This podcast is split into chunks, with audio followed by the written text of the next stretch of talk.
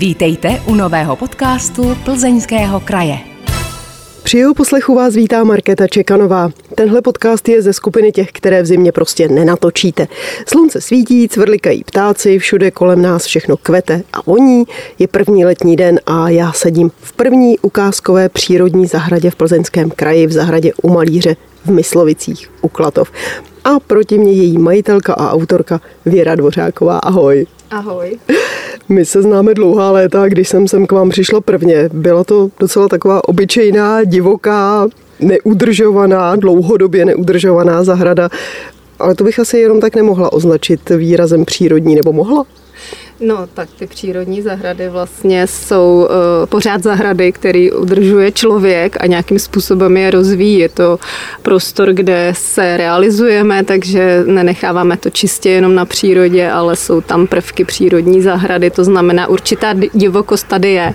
Ale vlastně tenkrát, jak si to tady viděla poprvé, tak eh, to uh, nebyla zahrada, kterou bychom úplně u domu snesli, takže jsme museli něco vyčistit, něco prostě přesadit, něco dodělat, takže jsme si tu přírodu vyhnali a teď si ji sem lákáme zpátky. Jaký je tedy rozdíl mezi zahradou neudržovanou a zahradou přírodní?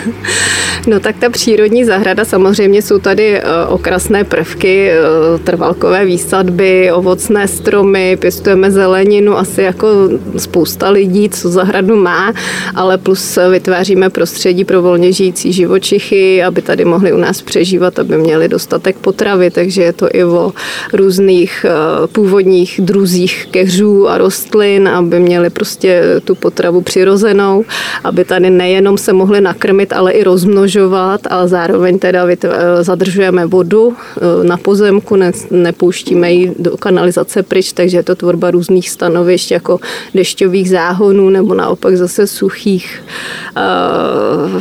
jakoby kamenů, kde zase můžou přežívat jiný živočichové, takže čím je to čím je to prostředí pestřejší, tak tím vlastně větší pestrost se nám sem dostane do té zahrady. Pro spoustu lidí je údržba zahrady totožná se sečením trávy.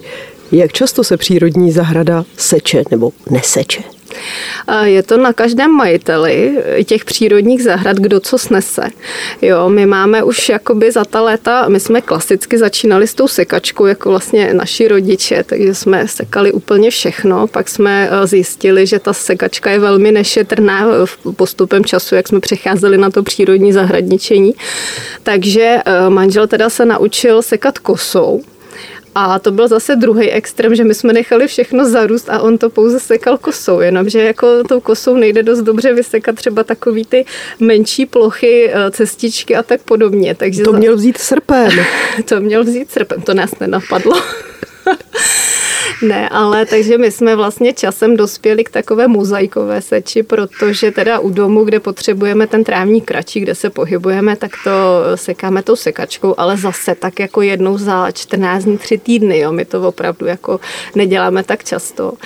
A e, ten zbytek necháváme, jsou plochy, které kosíme kosou a jsou plochy, které e, necháváme úplně jako celoročně zarostlý, tam prostě je to zase další druh biotopu, se dá říct. Já už tomu neříkám bordel, to už je biotop. Zní to lépe, zní to sofistikovaně a noblesně, to rozhodně. Pro spoustu lidí ovšem je ta neposečená tráva nebo vyšší rostliny eh, taky synonymem klíšťat. Hmm. Jak se vypořádáváte s tím, protože přeci jenom žijete tady vy, vaše děti, pes? No, my jsme si teda nevšimli, že bychom měli zvýšený výskyt klíšťat jo, v, to, v tom porostu, že bychom my nějak jako nosili ze zahrady. Vůbec se to nezměnilo, eh, zvířata chodí pořád stejně, ale eh, je teda fakt, že i po té zahradě se pohybují na volno slepice a kachny a oni spoustu tady těch věcí, těch, těch, eh, toho hmyzu vlastně vyzobou, takže i třeba, když jsou nacucaný klíšťata, tak ta slepice to se zobne, takže my máme přirozenou regulaci trávníku. Zahrada u malíře je certifikovaná a je ukázková. To znamená, že se mohou lidé přicházet tak trochu s nadsázkou, asi jako na Karlštejn, tedy na komentované prohlídky. Co je nejvíce zajímá nebo nad čím nejvíc žasnou? No my teda tu zahradu vlastně otvíráme pravidelně v rámci víkendu otevřených zahrad jednou za rok. To chodí nejvíc návštěvníků. Teďko vlastně letos jsme měli otevřeno, přišlo asi no, za ty dva dny kolem 160 lidí. A, a máme ty komentované prohlídky v ten víkend stanovené na určitou hodinu, aby jsme šli prostě ve skupině na jednou a jinak teda je možný se zavolat jako po domluvě předem, kdo se chce přijet podívat, tak jako dopředu se domluvíme, aby jsme byli doma, měli čas. Ale co je zajímá, oni vlastně někteří, co sem v rámci toho víkendu otevřených zahrad chodí, tak eh, vůbec třeba netuší, eh, co to je za projekt. Jo? Ještě o těch přírodních zahradách neslyšeli, takže já je vlastně seznámím s tím projektem, jakým způsobem pěstujeme, že prostě nemůžeme žádnou chemii, žádný umělý hnojiva bez rašeliny, to jsou tři eh, hlavní základní kritéria, který vlastně ta zahrada musí splňovat a potom se právě vytváří prvky ty přírodní zahrady, což jsou různá ta stanoviště pro ty volně žijící živočichy a ještě vlastně si pěstujeme zeleninu a to už je vlastně ten provoz té zahrady jako takový. Takže spíš jsou jakoby zvědaví, jak to vypadá a co, co se vlastně na té zahradě dělá a někomu se to třeba líbí a jde do toho taky a pořídí si vlastně svoji zahradu podle těch kritérií a zase sám třeba si dělá osvětu v tom svém okolí a takhle se ty zahrady postupně šíří vlastně celorepublikově, celoevropsky už dneska. No a nebo uh, třeba hledají inspiraci, že se o nich dočetli a chtějí si ji založit už, už nějaké informace mají a potom uh, se přijedou podívat a ptají se, co bychom měli udělat. Třeba máme nový pozemek, úplně jako máme tam jílovou půdu nebo písčitou, nebo jak s tím jako naložit. Takže někdy je to v rámci nějakého poradenství, ale někteří už jako hledají někoho konkrétního, kdo by jim namaloval projekt, tak zase máme kontakty jako na, na lidi, co dělají uh, projekty a, a tak jako je to výměna informací. On je to asi i hodně generační problém nebo záležitost generační, protože mladí lidé dneska mají hodně velký příklon k ekologickému cítění, k vnímání potřeb krajiny, k tomu zachraňme planetu, udržitelný rozvoj a tak dále. Setkáváš se často třeba s tím, že by sem přicházeli mladí manželé nebo mladí lidé, kteří teď zrovna staví nebo dostavují domek, nastěhovali se a chtěli by si právě nějakou takovouhle přírodě blízkou zahradu kolem toho domku vybudovat? Hmm. Je fakt teda, že ty mladí na to hodně dneska slyší a hledají ty informace, takže určitě několikero návštěvníků takových už jsme měli, ale je fakt, že i třeba i ti starší třeba už eh, jakoby z, nějakým způsobem na to nahlíží jinak za, za ta léta, co mají zahradu a chtěli by to nějakým způsobem změnit, takže i takový jsou, jo, že přijdou i ty prostě starší. A, jako, takže to není vymezená skupina, jako jestli jenom mladí nebo starší, ale jako u těch mladých rodin je to opravdu, že se fakt aktivně zajímají a hledají hledají ty informace. Stane se taky, že sem někdo přijede a říká, Ježíš, taková zahrada byla u babičky? Jo, taky, taky se stává, protože to, to jsou takový babičkovský zahrady na těch, na těch vesnicích a dokonce jedna paní se mi tady i rozplakala, že byla taková dojatá, že se stalo, no, že opravdu to v nich evokovalo to dětství. Jsou tady nějaké rostliny, které opravdu původně v téhle konkrétní zahradě rostly, anebo si celou tu zahradu stavila od nuly? A tak my jsme měli vlastně štěstí, že tady už vzrostlé stromy byly, což je velký dar pro tu zahradu. Takže my máme vlastně jakoby bývalý když to můžu říct, sad, on ten pozemek není tak velký, ale eh, s, s jabloněmi byly tady třešně, ořešák, říza třeba obrovská, tam, tam taky je na té zahradě. Ale uh, i tady v předzahrádce tak máme uh, zlatici velikánskou, jako keř. Pár keřů tady prostě bylo a pár trvalek se tady zachovalo. A hlavně na jaře cibuloviny, které teda rašily spod toho klestí tady, co tady jako byly různý nálety, tak, tak se tady zachovaly, takže máme hodně moc sněženek třeba tady, jo, takže vlastně jsem to celý tak jako vyčistila a použila to, co tady bylo a plus se doplnilo jako no, nové věci. No. Posloucháte podcast Plzeňského kraje. Jeho tématem jsou vůně a barvy přírodních zahrad a hostem, nebo spíše hostitelem, Věra Dvořáková ze zahrady u Malíře v Myslovicích u Klatov.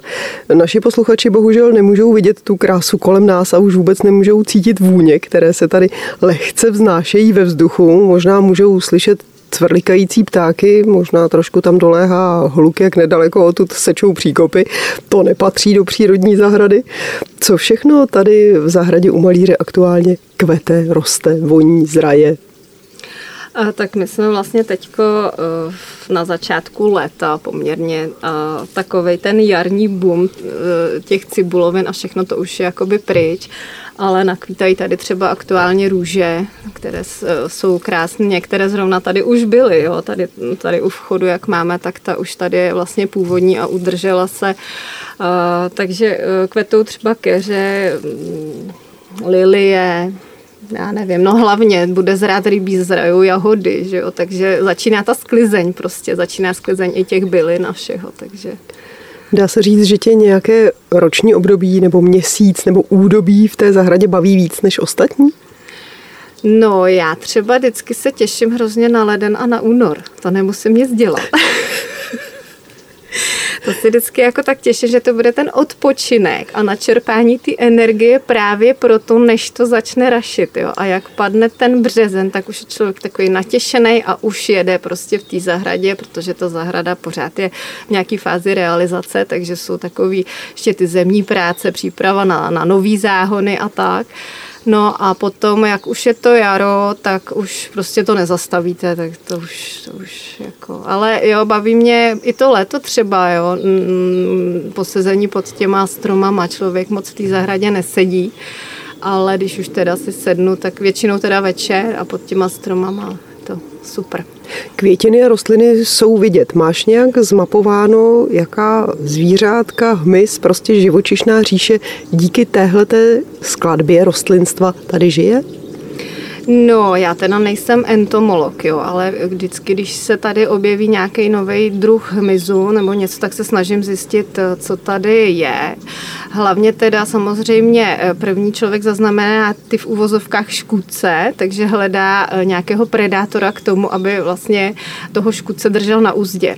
Jo, takže my tady vytváříme nějaké podmínky pro to, aby se sem nastěhoval predátor a aby nám toho škůdce uh, omezoval v činnosti. Máme tady spoustu včelek samotářek, který tady prostě uh, bydlí, žijou v té zahradě, samozřejmě eh, druhy ptactva, máme tady eh, budky, které každoročně jsou vlastně všechny ohnízděné a vyvádí zde svá mláďata. Eh, dokonce loni jsme tady našli velikánskou užovku. Já jsem teda věděla, že tady někde je, ale oni jsou tak plaché, že, že prostě člověk nezaznamená, ale loni se nám teda povedlo, měla snad skoro metr.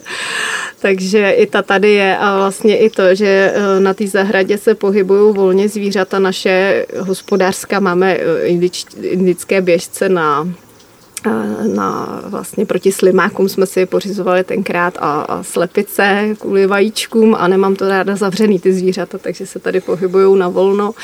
Takže i ty ovlivňují nějakým způsobem ten biotop a musím uh, právě je hlídat, abych jim zas, jich zase neměla moc, a protože třeba i ty kachny, které likvidují slimáky, tak likvidují naprosto všechen hmyz, to znamená, že i třeba světlušky, které nám tady lítají, uh, nebo můry, jo, takže oni to všechno prostě žerou hrou, takže musíme eh, to nějakým způsobem vyvážit celý ten, eh, celou tu zahradu, aby nějakým způsobem prostě už fungovala jako vyváženě. No.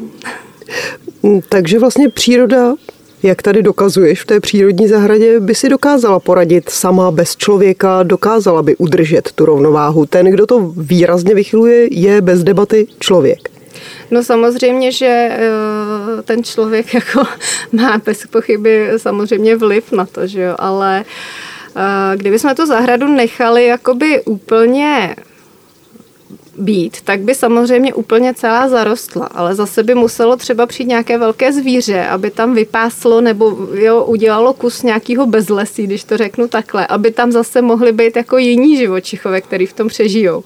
Takže jako já si myslím, že každý tvor ovlivňuje to okolí svoje, i ten člověk tam má jakoby svoje místo, ale samozřejmě nesmí to úplně jako, nesmí ho být moc. Asi. Ty jsi založila i spolek Barevná krajina, který certifikuje přírodní zahrady po plzeňském kraji. Jak se nám přírodní zahrady po kraji rozrůstají? No, my ten spolek vlastně máme asi druhým nebo třetím rokem, ale za tu dobu jakoby každý rok skokově přibývají. My jsme tady Vlastně e, naší zahradu konkrétně jsme se nechali certifikovat v roce asi 2016 a to byla první v okrese Klatovy a třetí v Plzeňském kraji. A od té doby vlastně jich máme už dnešním dnem asi 36 v tom v plzeňském kraji. A je to i o té osvětě, že člověk jakoby se snaží o tom mluvit na veřejnosti. Eh, s majitelama těch zahrad se setkáváme každoročně, eh, spolupracujeme spolu, eh, snažíme se rozvíjet zahradní turistiku nějakým způsobem, takže jsme letos i dělali společný vlastně, organizovali jsme zájezd po plzeňských přírodních zahradách, takže už jakoby to nějakým způsobem funguje a každý ten majitel v tom svém okolí prostě šíří tu myšlenku, takže už se nám to daří jakoby i mezi ty lidi eh, dostávat víc a, a rychlejš. Takže opravdu eh, každý rok nám přibývají. No a teď je to ve fázi, že vlastně máme těch 36 certifikovaných zahrad, z toho je pět ukázkových, který může, jakoby můžou lidi navštívit, většinou je to po domluvě, a dvě už máme školní ty zahrady. Jak se s přírodní zahradou zžívají sousedé? Já totiž znám řadu historek eh, typu Vydloubejte si ty pampelišky z trávníků, lítá to k nám. Leze k nám od vás plevel, lítají k nám od vás vosy a včely, udělejte s těma kytkama něco. Takže jak se sousedi zžívají s tím, že u vás všechno roste, kvete a žije tady ten hmyz? No nějakým způsobem, já nevím, my to tady jako nemáme nějaký jako problém, úplně snažím se teda, aby úplně to od nás nelezlo přes ten plot, což je někdy jako v té vegetaci, když to fakt roste, tak, tak je to problém to udržet jako za tím plotem, jo, takže aspoň jednou, dvakrát do roka vždycky nějaký střih nastane. no, ale jinak jakoby asi problém nemáme. Samozřejmě, že lidi nevěděli, co to je, že jako je to, a taky bylo něco divného, že nám sem chodí chodí jako lidi jiný se dívat jo, na tu zahradu, což taky nebylo zvykem, ale dneska už jakoby se to začíná dostávat do povědomí, takže ty lidi už jakoby o tom něco slyšeli a že už je možné navštěvovat zahrady jako soukromí, takže už i na těch malých vsích se dá udělat turistický cíl. Přišli lidé z Myslovic se podívat k vám? No někteří ano, za začátku, jako když jsme začali a někteří prostě někomu to nic neříká, že jo, to je asi jako všude. A zaznamenala si, že by třeba tady z toho nejbližšího okolí, kde někoho znáš, někdo se inspiroval vaší zahradou a předělal svoji pěstěnou anebo neudržovanou zahradu v zahradu přírodní nebo začal na tom pracovat? Hmm. Jako přímo v bezprostředním okolí našem asi, eh, no možná jsem někoho inspirovala, že jo, byli vlastně tady, jo, jsou tady z okolí, eh, nemají teda certifikované zahrady, ale nějakým způsobem si to, je se nechali inspirovat a dělají to tím způsobem. A jinak teda z těch návštěvníků, co sem chodí, tak už vznikly vlastně další majitelky certifikovaných certifikovaných a i ukázkových přírodních zahrad, takže určitě to mělo vliv. No. Existuje nějaká ukázková nebo alespoň certifikovaná přírodní zahrada i uprostřed města, ať už v Plzni nebo v některém z jiných měst? Eh, máme určitě, jsou, jsou jako ve velkých městech, v těch největších u nás, ve všech jsou vlastně ty přírodní zahrady, nevím konkrétně jestli ukázkový, ale vlastně eh, ta mapa těch eh, ukázkových zahrad se dá najít na internetu, takže si člověk, když někam jede, tak si může naplánovat výlet, kam se podívá podle, podle prostě zahrad, které jsou v tom kraji. Posloucháte podcast Plzeňského kraje. Tentokrát ze zahrady u Malíře v Myslovicích, kde nás hostí její majitelka a autorka Věra Dvořáková. Proč se tvoje zahrada jmenuje U Malíře? Na webu to jenom tak jako naznačuješ, že tam hrají roli divadelní kulisy nalezené na půdě, ale nic neříkáš. Pro, prozradíš? No, já totiž jsem před pár lety tady dělala starostku a věděla jsem, že e, na půdě v hospodě, tady místní, jsou nějaký malovaný kulisy divadelní, ale jakoby nevěděli jsme o tom nic víc. A tenkrát e, vím, že se tady dělala v regionu nějaká knížka právě o těch divadelních oponách a všem možným, takže mě kontaktovali, že to věděli, že tady prostě nějaký ty kulisy jsou. Takže my vlastně na ten impuls do té doby se to furt všechno odkládá, že jo. Takže my na základě tady toho jsme teda konečně ty, ty kulisy sundali z té půdy. A když jsme to rozložili, protože to bylo jedno nejvíc zachovali, tak bylo obrovský plátno, já nevím, to má nějaký tři metry na pět, nebo nevím, strašně veliký to bylo. A tak jsme to museli rozložit na cestu před tu hospodu, aby jsme vůbec viděli, co tam je namalováno. A z jedné strany je tam vlastně namalovaný les a z druhé strany, když se to otočí, tak je náves vesnická se zvoničkou a bylo to nádherný. A my jsme nevěděli, jakoby, kdo to namaloval, kdy v kronice nic nebylo, tak jsme pátrali ještě tady ze skupinou jakoby nadšených ochotníků, tak se pátralo. A právě ten jeden pán vypátral eh, rodinu žijící v Praze, eh, která eh, vlastně to jsou potomci malíře, který to namaloval. Zjistili jsme, že to byl nějaký pan František Bureš, který vyhrál konkurs na malíře dekorací do Národního divadla. Takže on vlastně celý profesní život potom odešel do té Prahy a maloval v té Praze prostě kulisy a my jsme podle rodného listu zjistili, že se narodil u nás doma. Jo, což bylo takový zvláštní, když jako hledáte rok někoho a pak zjistíte, že se narodil jako doma. No a já jsem v té době řešila právě, jestli tu zahradu mám přístupnit veřejnosti nebo ne, protože v té době to bylo asi rok 2016, tak nějak. Takže jsem, to bylo divný, že jo, jít někomu jako na zahradu domu se podívat a pro nás to bylo divný, aby sem chodili jako lidi, jo. Takže to bylo takový, jako já jsem se furt rozhodovala, jestli jo nebo ne a teďko ještě ta zahrada i byla jako ve fázi, protože se furt za ty léta realizuje a ještě to jako nebylo, vypadalo to úplně jinak prostě. A já jsem si říkala, to tady zpřístupně a si řeknu, že jsem se zbláznila. Jaká přírodní zahrada prostě, tady ukazuju kopřivy. no a nakonec jsem si řekla teda, že když se malíř narodil u nás doma, že to je znamení a že to zpřístupníme, takže jsem to pomenovala zahrada u malíře. No. Byli se tady podívat tady i ti jeho potomci?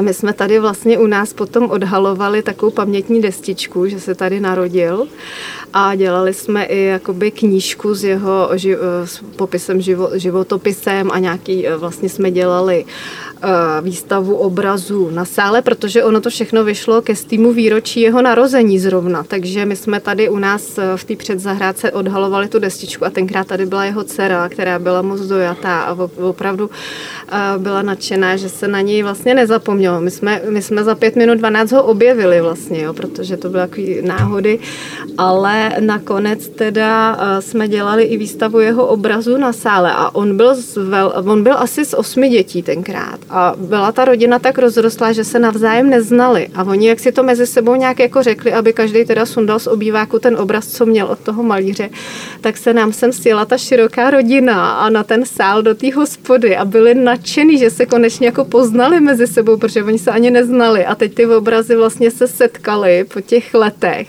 a bylo to krásný. No.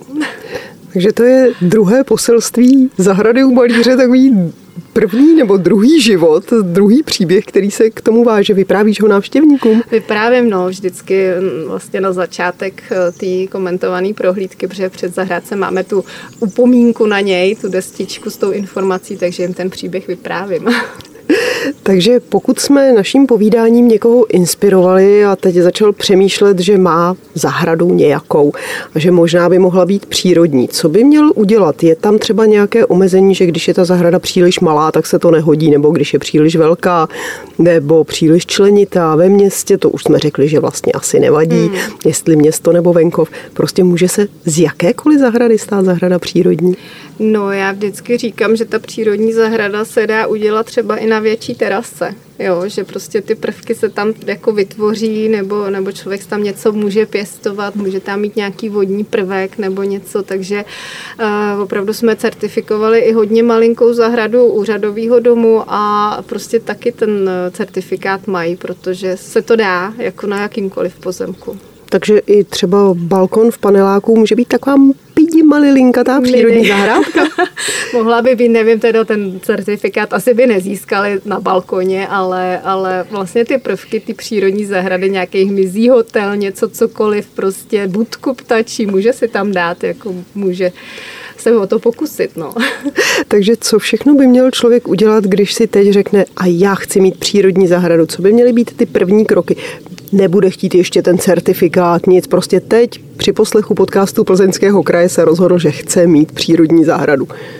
No tak ty hlavní kritéria vlastně už jsem řekla, je to pěstování bez chemie, jednoznačně. Prostě tam ten, eh, ta myšlenka těch přírodních zahrad vznikla eh, vlastně před více jak 20 lety v Rakousku, kde se eh, dělali rozbory půdy lidem ze zahrad a spolí a zjistili, že lidi na zahradách mají víc chemie než je na polích.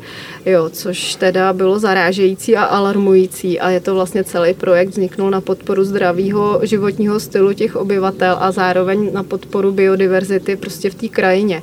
Takže určitě teda bez chemie, bez umělých hnojiv a bez rašeliny. Ta rašelina vlastně, to se mi taky hodně lidi ptají, je přírodní, ale jako proč tu rašelinu ne, ale zase ta těžba rašeliny eh, vlastně ničí ekosystémy v krajině. Jsou to prostranství, kde, který zadržují obrovské množství vody a i uhlíku, protože jsou zatopený a vlastně oni jak přirůstají během těch tisíců let, tak konzervují ten uhlík z toho ovzduší nebo oxid uhličitý z ovzduší prostě konzervují za, za, zatopený v těch rašeliništích a když se to vytěží a ta rašelina se dostane na vzduch a do zahrad, tak se zase rozkládá a ten uhlík ve formě oxidu uhličitého znova uh, uvolňuje do atmosféry.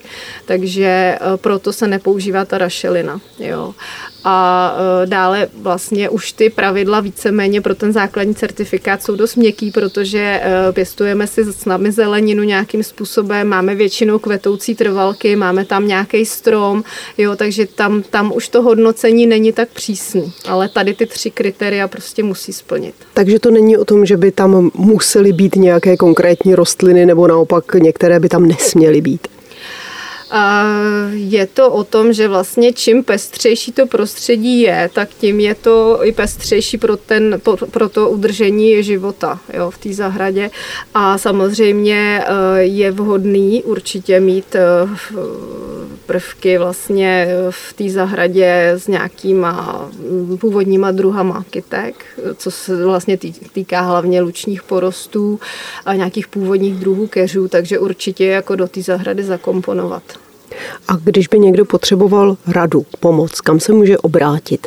Asi v první fázi každý bude hledat na internetu. Hmm, takže v první fázi určitě na něj vyjede odkaz na spolek Přírodní zahrada, který eh, vlastně, když si zadá eh, na stránky nebo na, na, do vyhledávače přírodní zahrada.eu, tak tam najde eh, vlastně komplexní informace o celém tom projektu a je tam i spousta návodů a rád ke stažení volně prostě materiálů, který radí, jak si založit dešťový záhon, jak pracovat bez rašeliny na té zahradě, jo, nějaký původní druhy, druhy keřů třeba, nebo, nebo nějaký trvalkový výsadby, jak to prostě dělat bez té chemie, takže tam všechno určitě najde.